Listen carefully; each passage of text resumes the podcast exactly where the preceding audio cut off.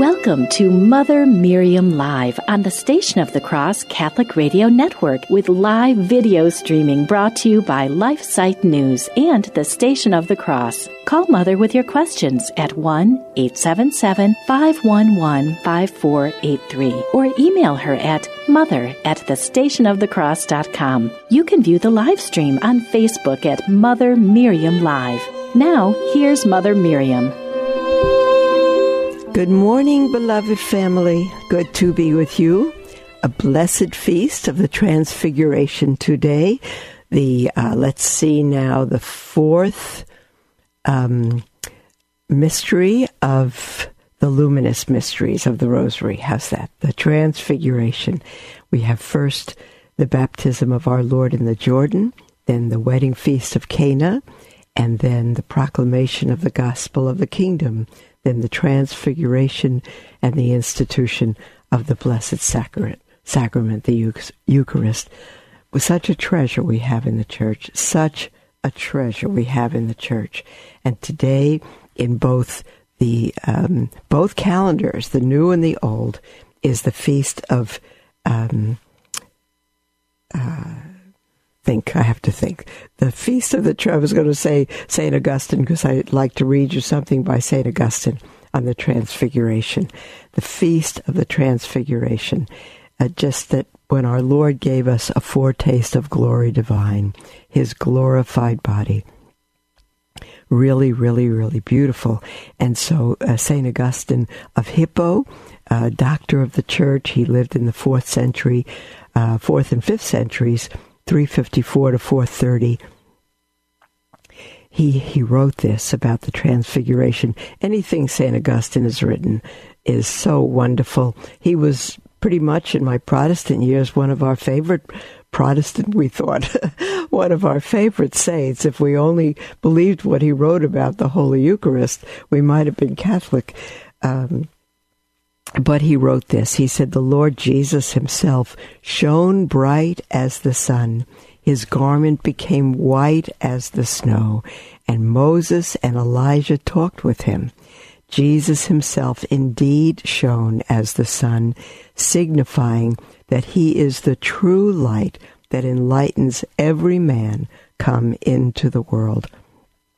I'm looking at a beautiful picture of um, um, Moses uh, and Elijah on either side of our transfigured Lord on the Mount of Tabor, and the three disciples astonished, looking up at them.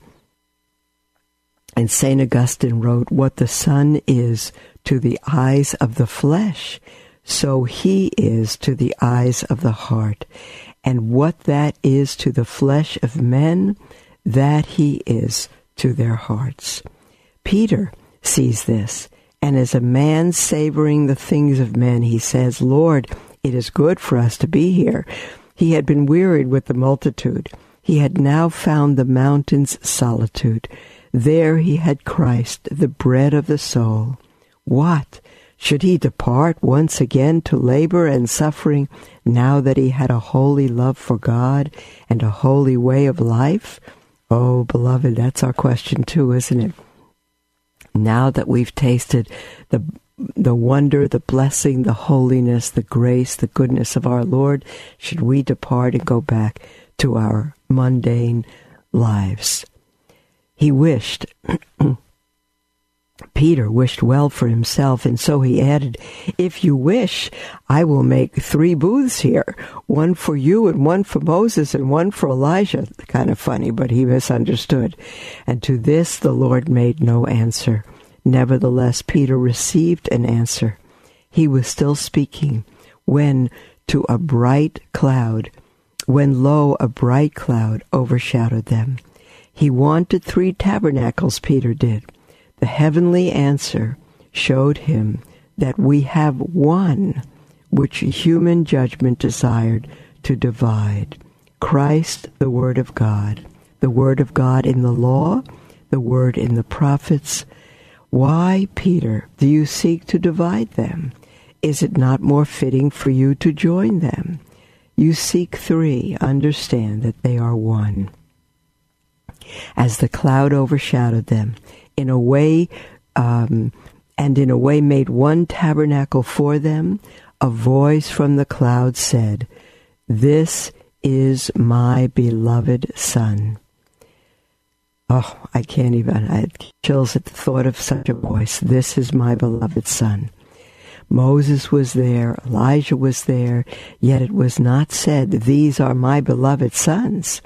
For the only Son is one thing, adopted sons another. He was singled out, in whom the law and the prophets glorified. This is my beloved Son, in whom I am well pleased. Hear him. Because you have heard him in the prophets, and you have heard him in the law, and where have you not heard him? When they heard this, they fell to the earth. See then, in the church is exhibited to us the kingdom of God. Here is the Lord. Here the law and the prophets but the Lord is the Lord. The law in Moses, prophecy in Elias, but they are servants and ministers. They are vessels. He is the fountain. Moses and the prophets spoke and wrote, but when they poured out, they were filled from him. But the Lord stretched out his hand and raised them as they lay and then they saw no one but Jesus only. What does this mean? When the apostle was read, you heard, for now we see through a glass darkly, but then face to face. And tongues shall cease. Listen to this, beloved. We're looking toward the, the end time when the kingdom shall be here in its fullness. Tongues shall cease. When that which we now hope for and believe shall come, there'll be no hope in heaven because our hope will have been made sight. Our faith will have been made sight. What we hope for will be reality. Um, you are dust, and to dust you shall return. But when the Lord raised them up, he signified the resurrection. And after the resurrection, what is the law to you? What is prophecy? Therefore neither Moses nor Elias is seen. Only he remains for you. He who in the beginning was the Word, and the Word was with God, and the Word was God. He remains for you, that God may be all in all. Moses will be there, but now no more the law. We shall see Elias, Elijah there too, but now no more the prophet. For the law and the prophets have only given witness to Christ, that it befit him to suffer, and to rise again from the dead on the third day, and to enter into his glory. That's our lovely St. Augustine. What a magnificent saint he is. And don't forget, beloved, the life that he lived. He was away from Christ. He was away from God. He was away from the church. I think 30 years, Monica, his mother, prayed for him. A life of sinful debauchery. And look that now he's a doctor of the church. Beloved, maybe you were away from the church and God has brought you home. Don't live life as a mediocre Catholic. Don't live life as if you're in the world and of it. Be like St. Augustine. Become a saint. Become a saint. Be in the world and not of it. God has saved you not just to keep you from hell and not just to bring you uh, to heaven, but to give you all of life and to make you his witness on the earth. The word martyr is the same word for witness. If we are witnesses, we may well be martyrs in this world because if you keep track of the news, Christians are being murdered, uh, bombarded. Uh, Nigeria, Africa, many areas, there's genocide going on. Christians are being killed. I don't know what it'll, it'll take in this country. Um, but we already have plenty of persecution in this country. And the very least, we have persecution from our families and friends and co-worker, co-workers who think that we're weird or we've given up life or we're not fun anymore or we're prudes and we're, oh, don't worry about it, beloved. Again, I've said so many times, uh, the mystery to me is not their unbelief. That'll never be a mystery. There were so many years I didn't believe. The mystery to me is that I do believe. That's the mystery.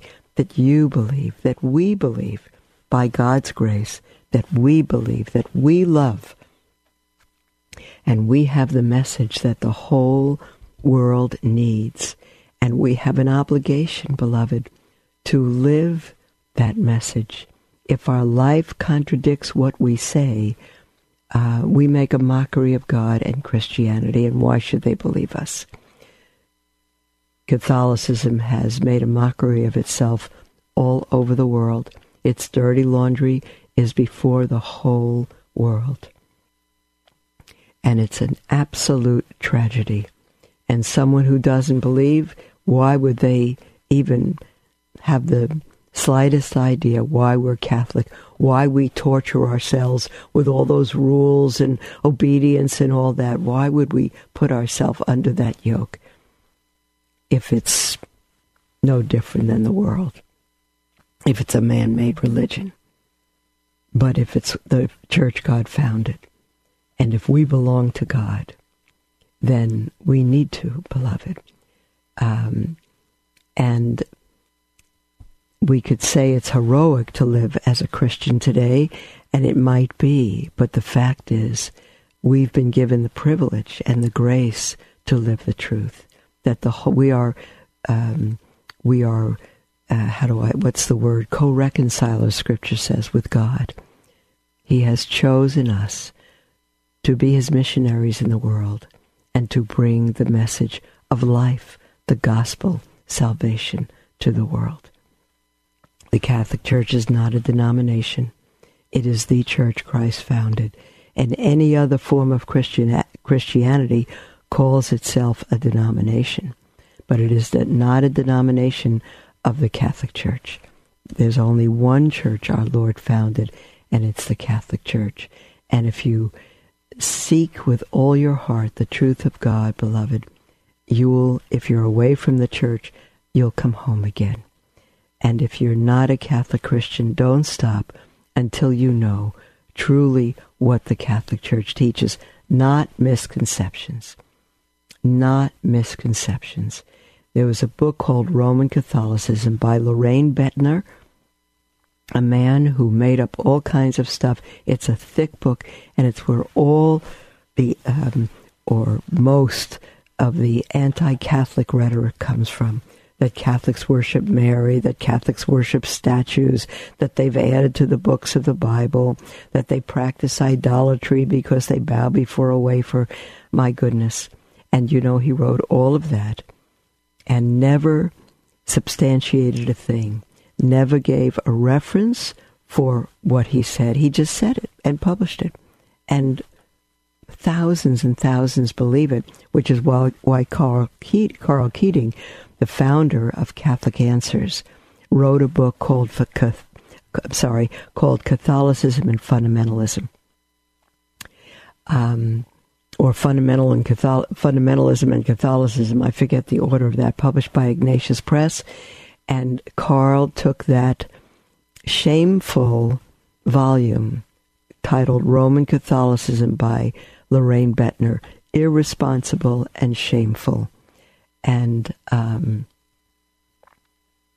and he answered it in the book uh, Fundamentalism and Catholicism. He answered it um, with references, with scripture, and Karl did his homework. He understands what evangelicals teach and believe. He understands it, and he answered it.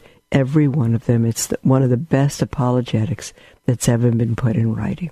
Absolutely outstanding. And if you want other sources, read Patrick Madrid's three volumes, Surprised by Truth. Three volumes, Surprised by Truth. Um, really magnificent. And the first volume helped me into the church. 11 evangelical pastors who became Catholic. It's truly an apologetic, truly an apologetic for the faith. It's excellent. And they were evangelical pastors, so they used nothing but sola scriptura and the Word of God, and they found the Catholic Church. And I'm in it. I'm Catholic after trying to save Catholics for 18 years, and there's no way through all eternity I'll ever, ever, ever be able to give enough thanks to God. I could never have come to believe it on my own. Ever, ever. I'm not smart enough. I'm not spiritual enough. I'm not anything enough to see through Catholic eyes. That's grace. That's the grace of God.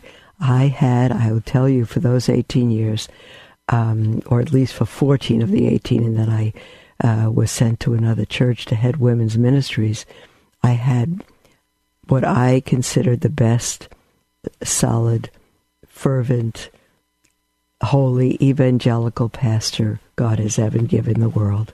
His name is John MacArthur. Many of you know him. I love him. I respect him.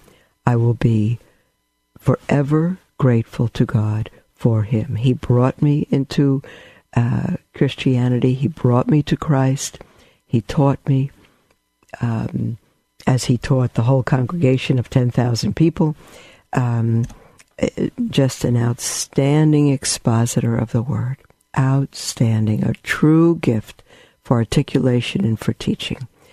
Absolute. Took him five years, I think, to go through the Gospel of Matthew line by line or word by word.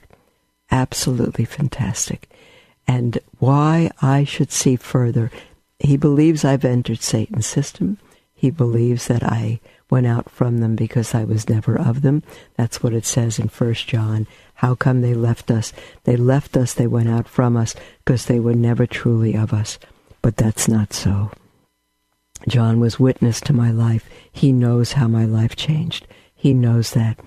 And um, and he thinks that I was false all that time. Otherwise, I couldn't be in the Catholic Church this long. I'm using this as an example of a man that I utterly respect. Um, it's not a secret that John believes all these things. I'm not giving out anything that's confidential. He teaches it. He teaches all of that. And he's spoken about me in those ways. And I understand it. I don't hold anything against him. How could I? It was Scott Hahn who said that the reason midgets are taller than giants is because they stand on their shoulders. John MacArthur, in my mind, is a giant. The fact that I see further is the grace of God. He poured out on this midget such grace to enable me to see further. And I, will never be grateful enough. And I, I pray for John that he would see, and everyone else, that um, is a Christian, a follower of the Christ that does not have his body and blood, soul and divinity, that does not receive the grace of the sacraments, that does not know Christ as he desires to be known, because the Catholic Church uh, is not Christ plus anything. It's not other than Christ or more than Christ. As St. Augustine said, the Church and Catholicism is the whole Christ all that God gave us in giving us His church, all of it. Um, and the, the line that really went through me uh, that I've called a holy shock, I had heard from Scott Hahn, um, and he said, For the one who will look into the claims of the Catholic Church, 2,000 years of church history, uh, the church fathers, uh, all of that, he said, To that one will come a holy shock and a glorious amazement to find out that what he had been fighting, me, moi, and trying to save people from, was in fact the church Christ established on earth 2,000 years ago. It took me almost five years to find that out, or to understand it, or to believe it. And I, I'm Catholic. I can't believe that I do this. I never thought I would do that. I thought it was a pagan thing. I'm, I'm just so. John Henry Cardinal Newman who converted to the Catholic Church, came into the Catholic Church from what he called the Via Media uh, as an Anglican. um, as an Episcopalian, um, an Anglican uh, in England at Oxford.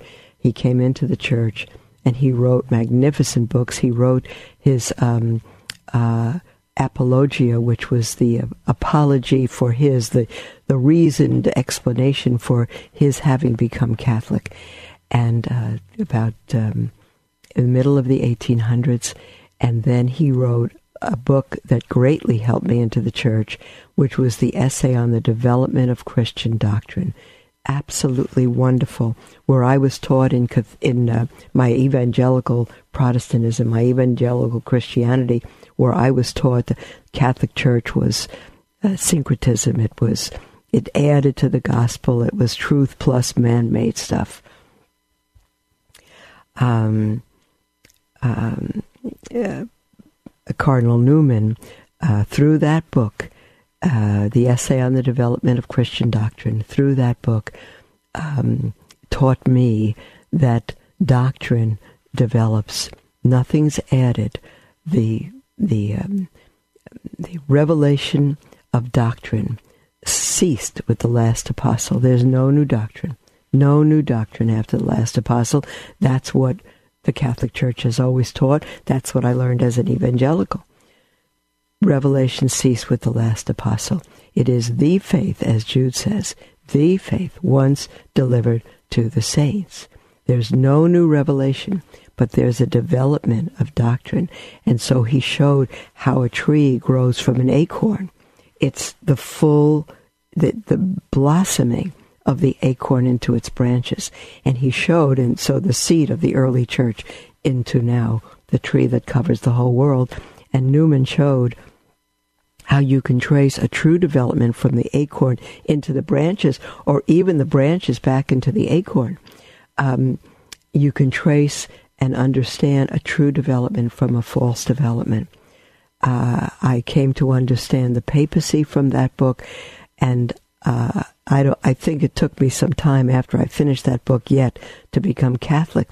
But when Newman wrote it, I rather, uh, um, yes, Newman, Cardinal John Henry Newman, when he wrote that, he wasn't Catholic. He was looking into the church, and he wrote that um, looking into the church. And when he finished the book, he was Catholic.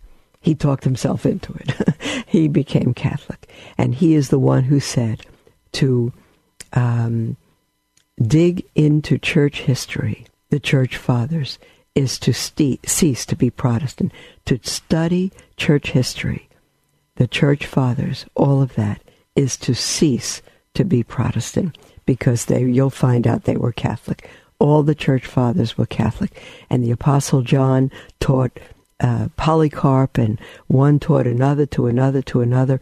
It is the faith, faith passed down through the ages. It's a wonderful journey, beloved. It's absolutely, absolutely wonderful.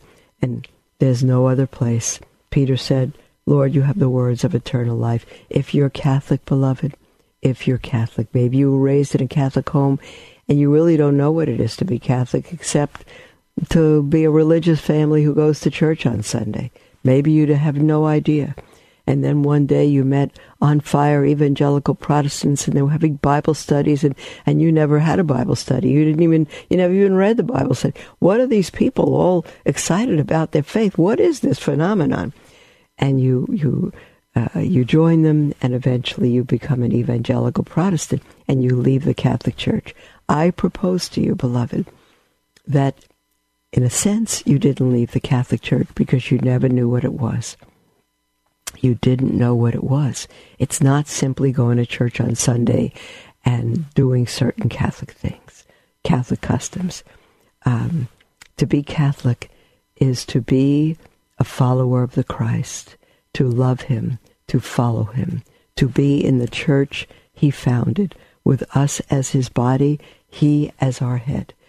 Um, and it's to be a new creation, a new creature in Christ.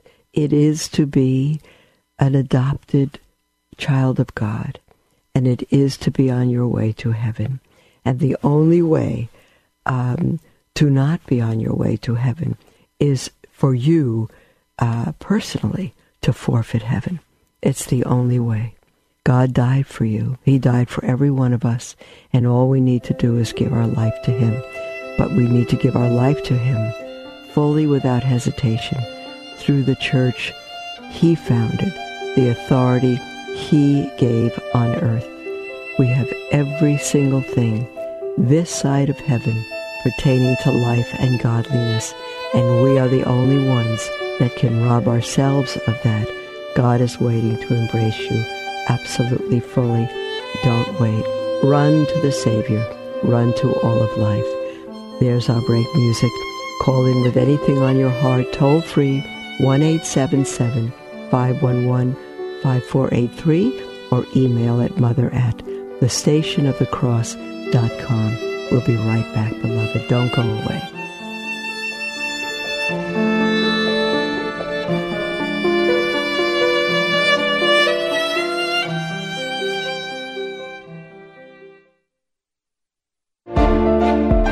Wouldn't you love your donation to the Station of the Cross to be doubled?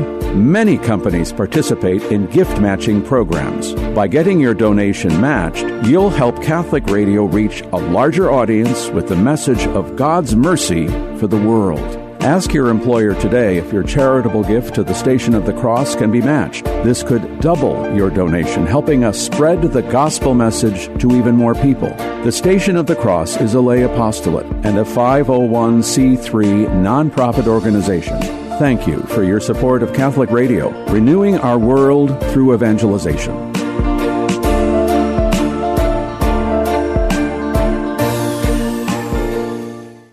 Love learning more about the church, but confused or disheartened by the struggles we are facing today? Follow LifeSite News Catholic on Facebook, Twitter, or sign up for LifeSite Catholic emails and stay up to date on the constant stream of news about the Catholic Church. Our church is in a time of crisis, and we as laity have a responsibility and a duty to educate ourselves and stay true to the faith. LifeSite News Catholic is dedicated to keeping the laity informed and educated. To follow us, go to Facebook or Twitter and search LifeSite News Catholic. As Mother Miriam always says, we must live as if it were true. Tune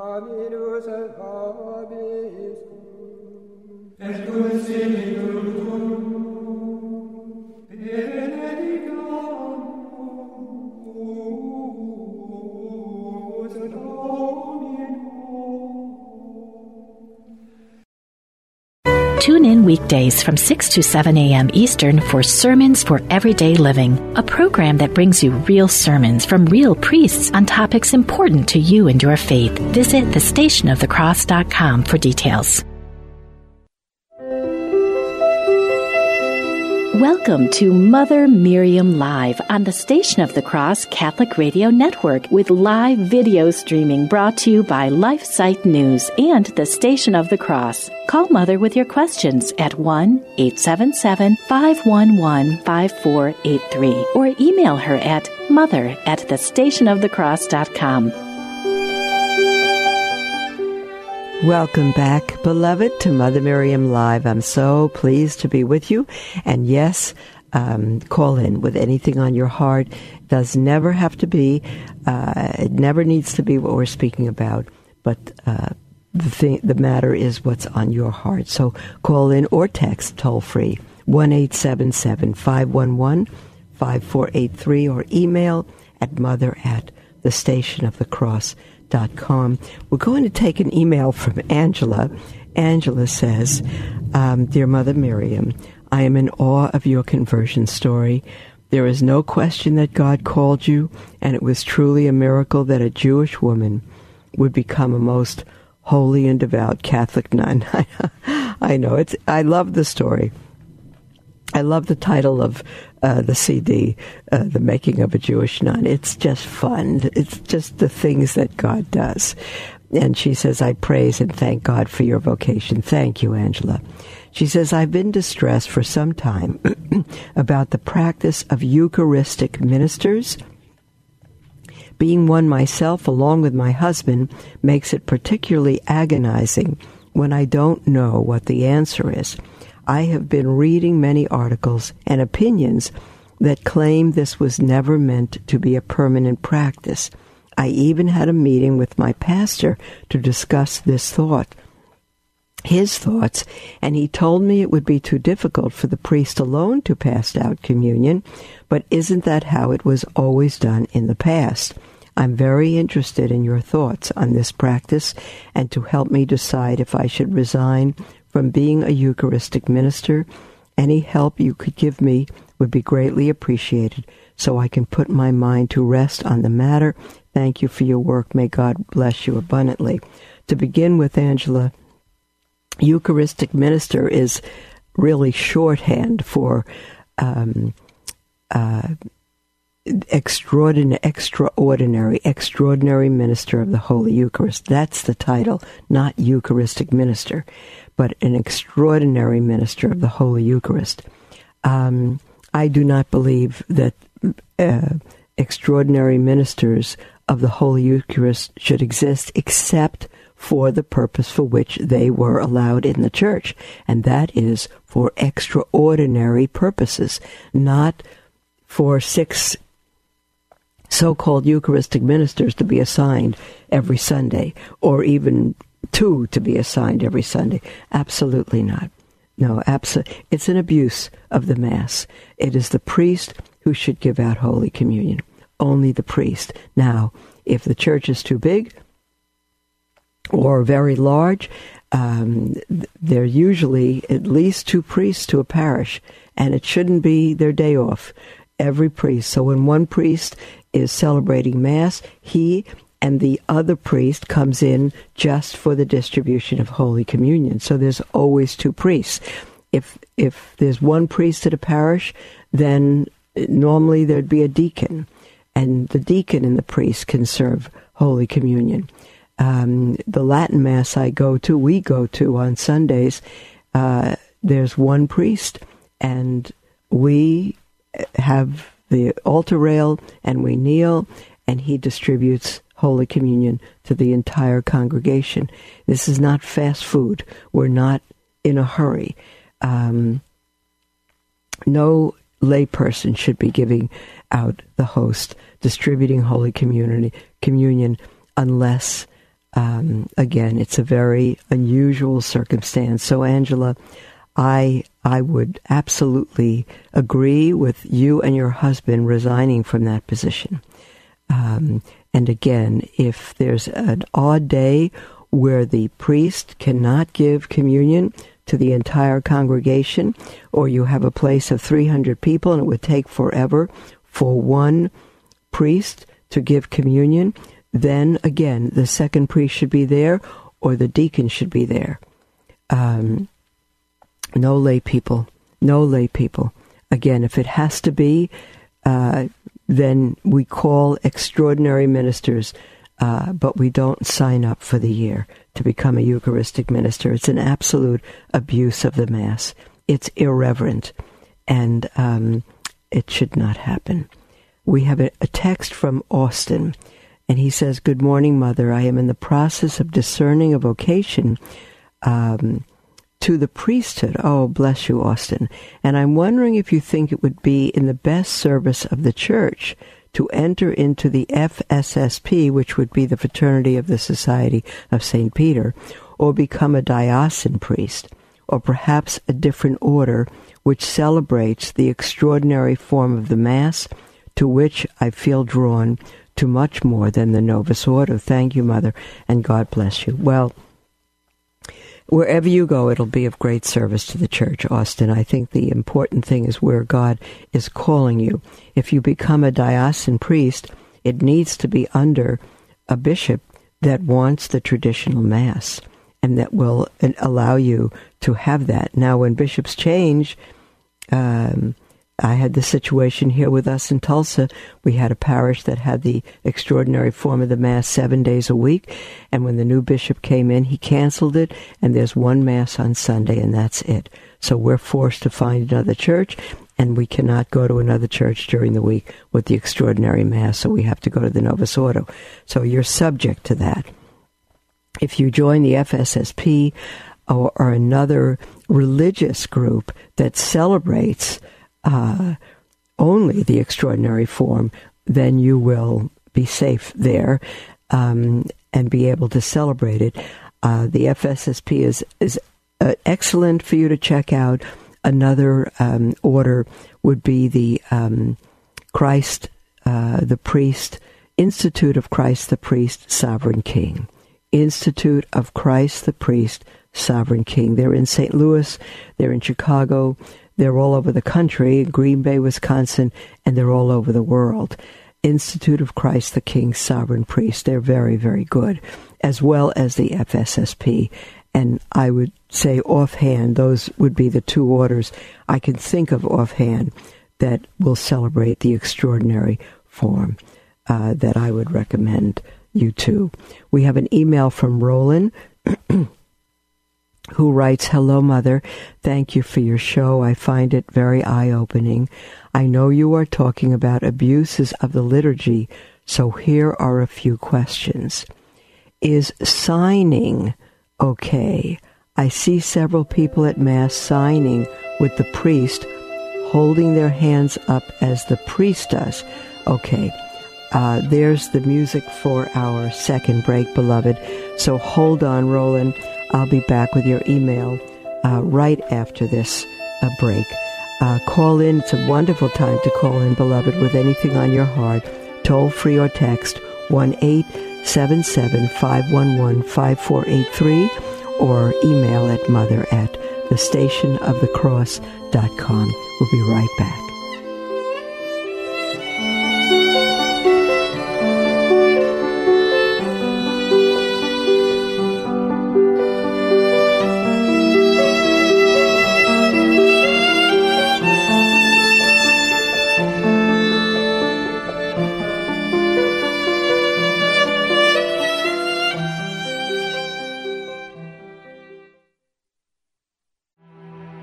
Of deliverance. Almighty God and Father, we beg Thee, through the intercession and help of the archangels Saint Michael, Raphael, and Gabriel, for the deliverance of our brothers and sisters who are enslaved by the evil one, from anxiety, sadness, and obsessions. We implore Thee, deliver us, O Lord. From hatred, fornication, and envy. We implore Thee, deliver us, O Lord. From thoughts of jealousy, rage, and death. We implore Thee, deliver us, O Lord from every thought of suicide and abortion. We implore Thee, deliver us, O Lord. From every form of sinful sexuality. We implore Thee, deliver us, O Lord. From every division in our family and every harmful friendship. We implore Thee, deliver us, O Lord. From every sort of spell, malefice, witchcraft, and every form of the occult. We implore Thee, deliver us, O Lord. Thou who said, Peace I leave with you, my peace I give unto you, grant that through the intercession of the Virgin Mary, we may be liberated from every demonic influence and enjoy Thy peace always. In the name of Christ our Lord. Amen. Love learning more about the church, but confused or disheartened by the struggles we are facing today? Follow LifeSite News Catholic on Facebook, Twitter, or sign up for LifeSite Catholic emails and stay up to date on the constant stream of news about the Catholic Church. Our church is in a time of crisis, and we as laity have a responsibility and a duty to educate ourselves and stay true to the faith. LifeSite News Catholic is dedicated to keeping the laity informed and educated. To follow us, go to Facebook or Twitter and search LifeSite News Catholic. As Mother Miriam always says, we must live as if it were true. Dominus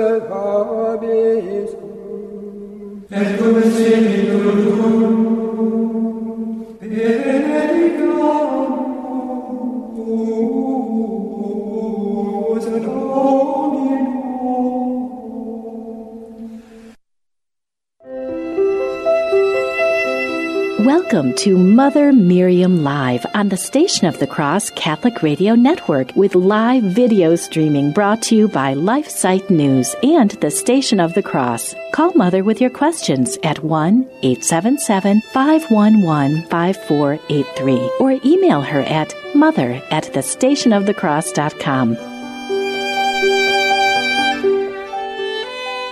Welcome back to Mother Miriam Live, beloved. And we're right in the middle of an email or at the beginning of an email from Roland. And I'm going to read that email now.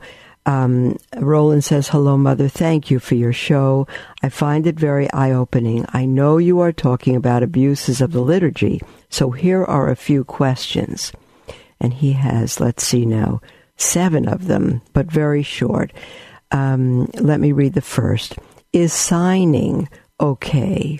I see several people at Mass signing, S I G N I N G, with the priest holding their hands up as the priest does. I've never heard the expression signing, Roland, but no, the priest, uh, that orans position with the hands, that's for the priest and not for us. Um, number two is giving out announcements during the offertory. Okay, no, it is not. The, the times for announcement would be uh, after the Mass is completed, um, uh, maybe before the Mass begins at all, which is a very difficult time for announcements because not everyone is there, and it also takes our focus away from the Mass uh, to have announcements before the Mass begins. Pope Benedict had once written that we should have at least 10 minutes of silence before the Mass. There shouldn't even be music pr- played before the Mass. It should be a silent prayer time so that our hearts could be ready for the Mass. And the, the only other time um, would be prior to the homily, but not prior to the offertory. The offertory follows the homily, and it's not a time for announcements. Um, but prior to the homily is the way it is done in the Latin Mass in most cases when the the priest goes to give the homily. Um, he reads the scripture of the day that he's just read in Latin. He'll read it in English, and then he'll give a few announcements, and then he'll go into his homily. Um, that's normally the way it's done, but not during the offertory. Uh, joking during the homily is not appropriate. Clapping is not appropriate.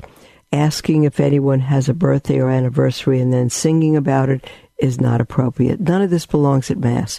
We have plenty of times to get together socially, but Mass is not the time. It could be after the Mass, after the Mass has concluded, after the final prayer, when the Mass is no longer um, in process. But that's also very difficult because it should be a quiet time of thanksgiving. And here's number six the use of extraordinary ministers regularly. Well, again, if we use them regularly, they're no longer extraordinary. And so we answered that uh, with Angela just before. No, uh, extraordinary ministers should not be used on a regular basis. And then number seven says no altar boys. Well, um, there should be servers if possible. If there's not, there's not, but there should be servers, and they should be altar boys, not altar girls. Um, again, the church allows altar girls, so I won't talk against what the church allows. I'll tell you what's not appropriate, um, and I I do not believe altar girls are appropriate, but I will not say it's wrong because the church allows it. I think it's um, I think it's very poor. Uh, because um, that's a place. Number one, lay people really don't belong in the sanctuary. They don't belong at the altar. Females don't belong there. Boys are, uh, at any young age, being invited to prepare for the priesthood. And many young boys uh, become priests because of their time as altar boys. They should be trained, they should spend time with the priest, and that's not for girls. Again, the church allows it, so I won't tell you it's wrong. I can tell you that I wish it were not the case. Uh, we have a call from Nancy. Are you there, Nancy, on the line? Yes, Mother. Hi. Hi. Thanks for your call, Nancy. Do you have a question? You, Mother. Sure. Yes, I'm in desperate need, Mother. I'm so brokenhearted and discouraged. When my husband and I we got married, we were fallen away Catholics. We went into the well separately. We went to the Protestant church, so we got married. We've been together 18 years, and um, I've returned to the church last year, and he has not. And Blessed be God has, that you return, Nancy. Blessed be God. Go ahead, dear. Yes. I'm so thankful. But my husband is not happy about it, and he's got neurological problems. Um, he's had many concussions, and um, I'm in an abusive relationship as well. He's not hitting me, but he's emotionally, financially, spiritually, just bankrupt, and um, I'm just afraid. And I work part time. I'm not well schooled, and I'm really dependent upon him. And he's not living in a manner just like I'm. We're just one crisis away. From what are you afraid of? You say you're afraid, Nancy. What are you afraid of? Of, you know, him telling me one day when my car late engine goes on that he won't fix it, and that he'll say, "Well, sorry, can't go to work, I guess." Like it's, I can't financially support myself. I don't make enough money to support myself, and this guy, my husband, is just not. He doesn't want to love me anymore. He doesn't. We don't have that kind of relationship anymore. We're we're um, roommates. Well, mentally, you, yes, and I doubt this happened just because you entered the church last year. It sounds like. Oh, of course, yes, yes. There's been problems for a long time. Yeah, yeah. And and your husband does not work. Uh, he could no longer work. He does he have income coming in? Yes, yes. Okay, so between his income and yours, it's not enough to support you or get your car fixed if it breaks down? Well, the issue is the neurological, like he's not spending like he used to. He's having problems. His short-term memory is so I've, I've talked. Does he have sole control of the finances? In other words, if your car breaks down, can you not take money that you have from your bank exactly. account? I cannot, and he doesn't want me to have any control. He's like, "Well, I'd rather be dead because that's his only. That's his only thing that he's got okay. in life." Nancy, you have one. Uh, let me make two suggestions to you. You have. You cannot personally do anything to change or heal your husband. You can't do a thing. You're powerless to do that. Any wife would be powerless. The only thing you can do is be an instrument of God's love to your husband. And the fact that God has brought you back to the church is absolutely huge.